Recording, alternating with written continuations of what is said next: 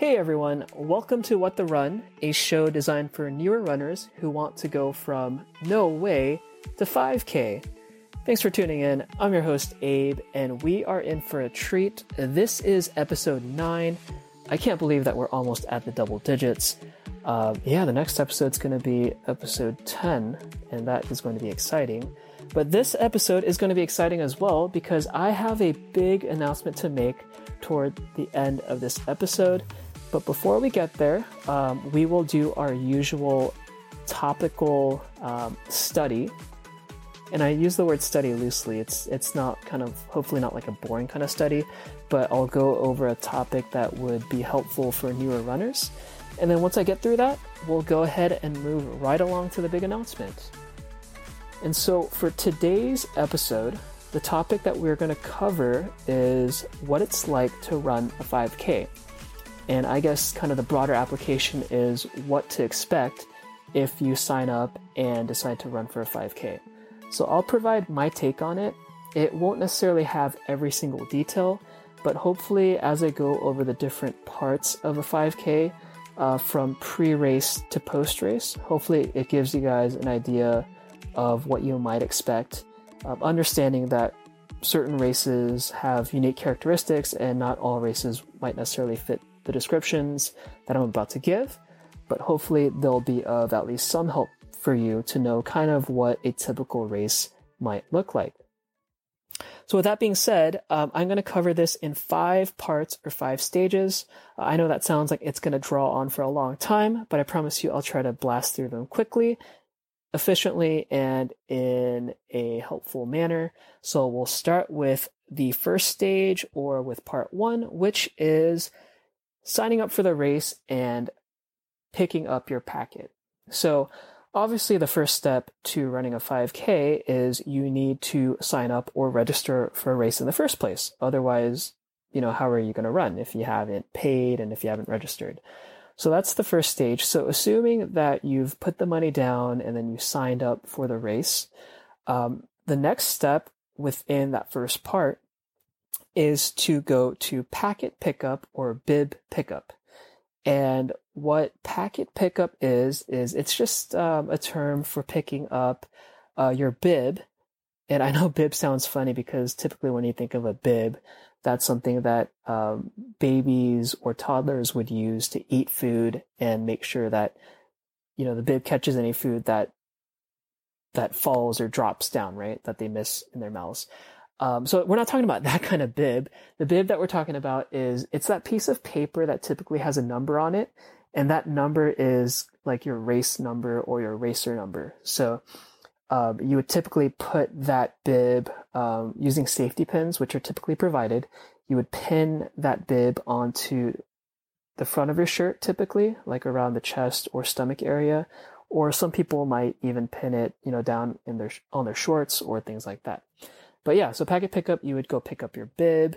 Um, you might pick up some other stuff too. It really depends on the race. Uh, some races include a t-shirt when you register. So you might pick up a t-shirt or some similar form of apparel if that's what your race uh, provides when you register. And there could be other stuff too. Uh, the race might have other swag or maybe even coupons to different stores or things like that. So packet pickup and of course proceeding that registration is kind of the first part to running a 5k. Um, yeah, so that takes us to the second part or the second stage of running a 5k, which is also before the race.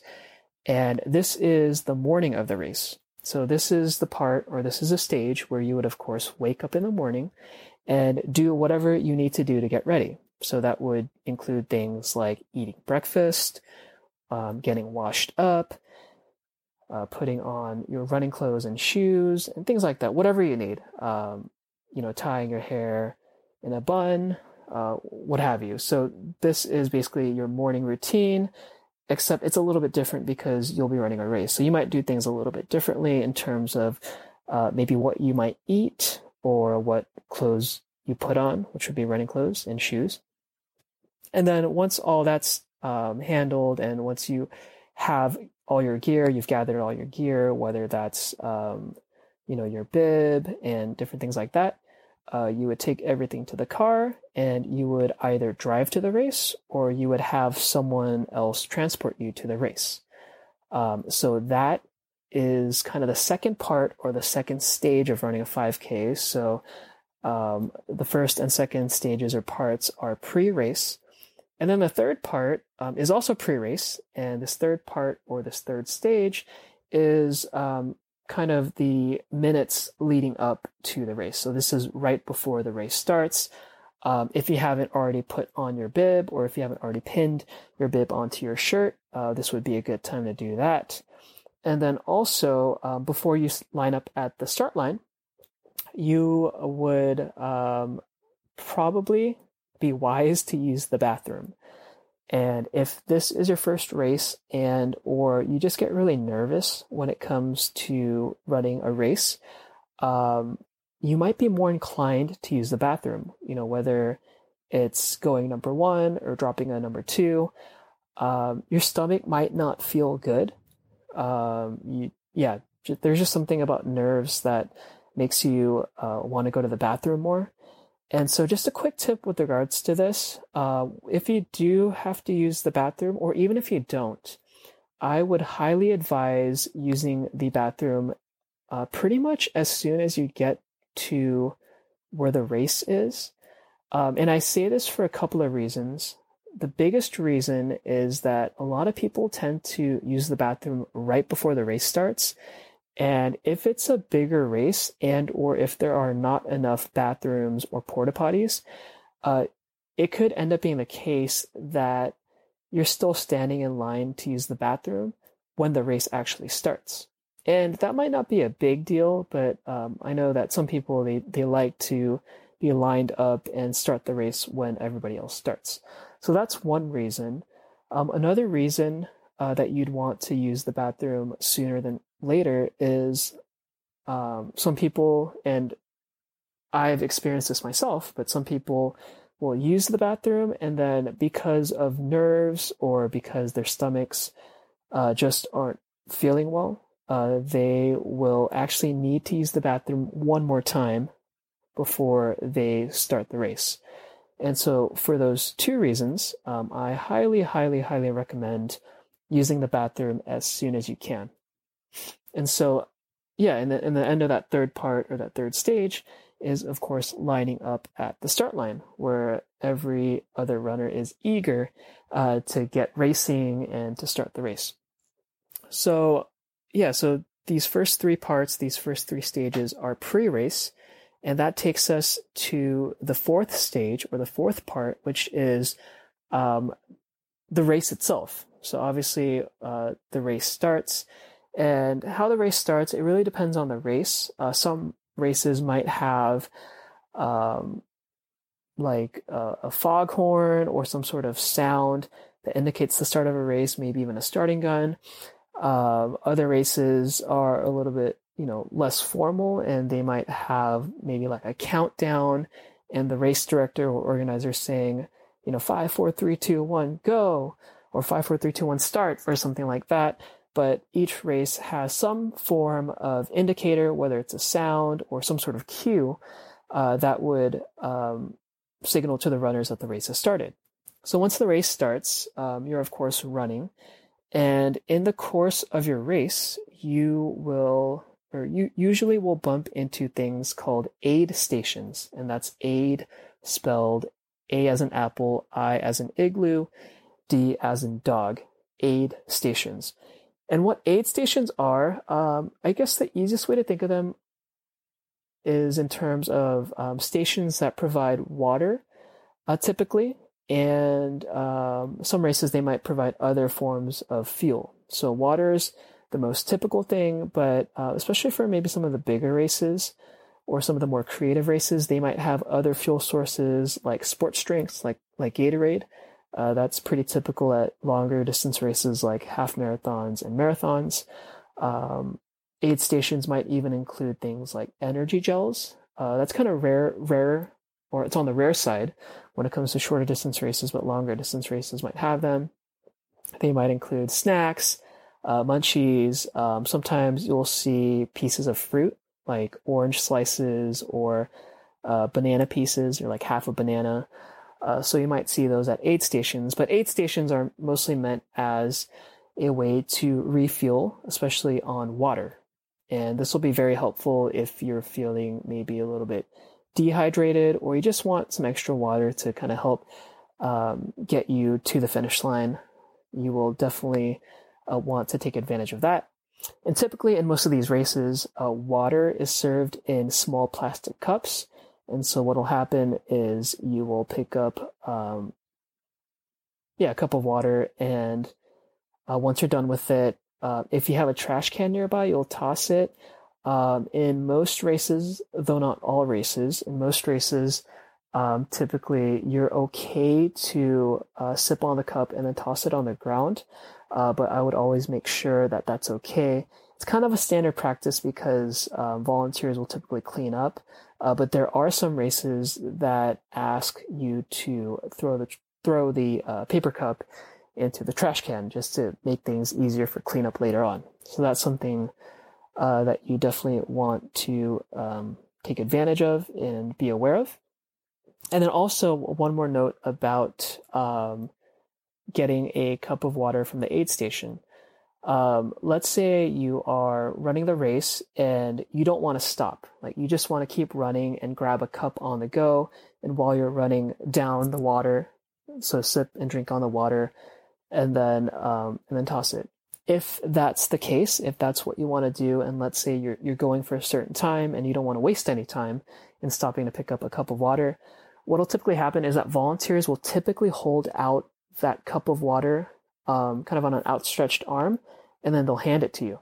And one tip that I will share is that most volunteers know that if you kind of um, reach out your hand to them um, and kind of and look at them, that will be their cue. Like they will know to hand you that cup of water. Um, so that's one helpful tip that I've noticed. And then also, um, if if you're able to, in, in addition to what I just mentioned, um, you can also say say things like water or things like that, and that'll be additional reinforcement that you are looking for a cup of water, and in that way, that will cause less confusion uh, from the volunteer's perspective as far as whether you want a cup of water or not. So that's uh, a little tip that I wanted to share there. And so, other than aid stations uh, pretty much during the race, um, you know, you, you start off with a lot of adrenaline pumping through your veins and a lot of excitement. And there may be there there may be a point, or there may, may come a point where you kind of get tired. Uh, you might feel a little bit fatigued. Your legs might feel a little bit tired and heavy, or maybe it's just a hot day and you're not feeling well. Um, if that's the case, um, luckily for I think almost every 5K there is there is not a time limit.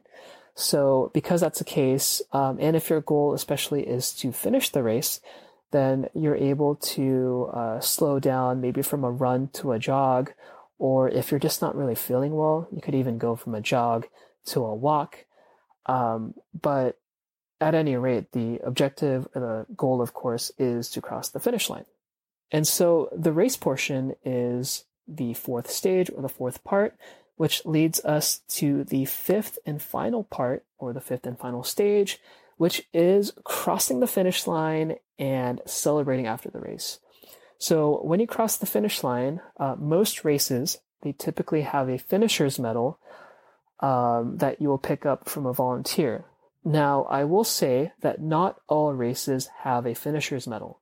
And if your motivation or if part of your motivation to run is to get a finisher's medal, then I would make absolute certain, or I would um, be sure to find out either via the race's website or maybe contacting the race's organizer or race director uh, to find out if a, finisher's medal is provided. Because some races actually don't provide a finisher's medal. Um, so if a medal is something that piques your interest and is a major motivator for you, to run the 5K race or run the race in the first place, then find out for sure whether that's provided or not. So that's one thing that I wanted to mention. Uh, but that being said, once you cross the finish line and assuming they have a finisher's medal, uh, you would pick one up or a volunteer would put it over your neck. Um, and then from there, um, it's pretty much a time of celebration. Uh, so if you happen to run the 5K or do the 5K with friends, then obviously it's cause for great celebration once uh, everyone crosses the finish line. And if you had friends who watched you and supported you during the race, they're in person, then that's an extra reason to celebrate. So it's a great way to uh, take pictures to commemorate the victorious occasion. Um, you know, it's a great way to just kind of talk, um, yeah, with friends about how the experience was. And um, it's just a special moment knowing that you've had support and people cheering you on and, and for them to be there to share the moment with you. That's incredible. And some races, they'll have um, post race festivities. So it could be in the form of food or snacks, or um, some races they have like a DJ playing music uh, things like that, or um, yet other races they might have um, some sort of uh, exhibitor booths that have samples of different things or different services that they offer. Um, it really depends on the race and the size of the race and uh, how well established the race is. And then uh, most races also have an, an awards ceremony uh, that goes on after the race. And these award ceremonies typically recognize the fastest runners of the race. And some of these races will have awards not just for the fastest overall males and females, uh, but they might have awards for, for example, the top three in a certain age division. So, for example, um, there are some races where if you finish in the top three in the age 30 to 39 male division, then you might get uh, some sort of ribbon or extra medal or some sort of plaque or some sort of prize or, or something, a gift, um, to celebrate your fast time. So for those of you who are on the speedier side and happen uh, to run pretty fast and well enough to get on the podium, uh, either for your overall effort against the rest of the field or against your peers in your age division, uh, that's something to look forward to if um, you are indeed speedy and on the faster side. So I thought I would mention that just in case. And so, yeah, those are basically the five parts or five stages of running a 5K, all the way from kind of when you register for the race to when you finish the race and celebrate um, after the race. So hopefully that is helpful. Um, again, um, you probably noticed me use the concept or the idea of it really depends on the race or it varies on the race a lot. And that's because each race is unique. Uh, but hopefully going through these five parts will give you at least a conceptual understanding of what it might look like to run a 5K or to run a race. And with that being said, that takes me to the announcement portion of this podcast episode. And the announcement, the big, big announcement, and this is the first big announcement I'm making on the show, is that. Uh, how should I word this? Okay, so I'm, I'm just going to say it. So, my goal is to have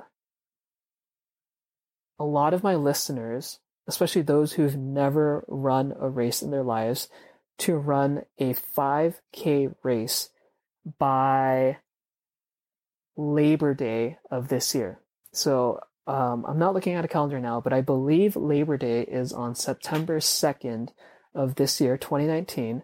So my challenge is for all of my listeners to not just sign up for a 5K, but to run one by Labor Day, by September 2nd.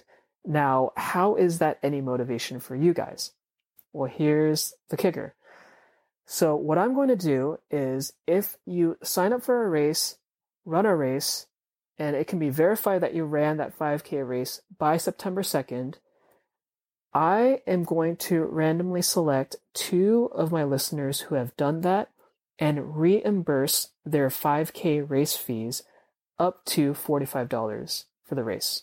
So, just to recap, I will be reimbursing two of my listeners who've signed up, completed, and verified that they've done a 5K race. So it has to be documented somewhere, or I need some proof that you've completed it.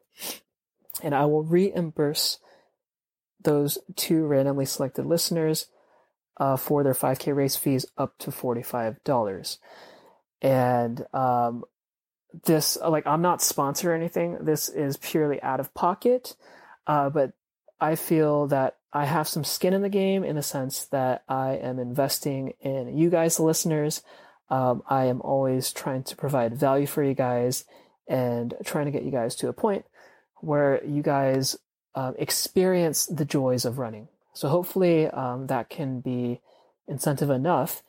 And so if you are interested, I would like to know. Uh, let me know if you are down to accept this challenge. Um, yeah, I'm trying to think of the best way to reach me. Probably uh, the best way to reach me would be private or direct message via Instagram or Twitter.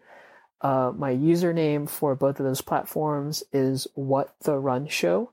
That's all one word. So that's uh, What the Run Show. W H A T T H E R U N S H O W.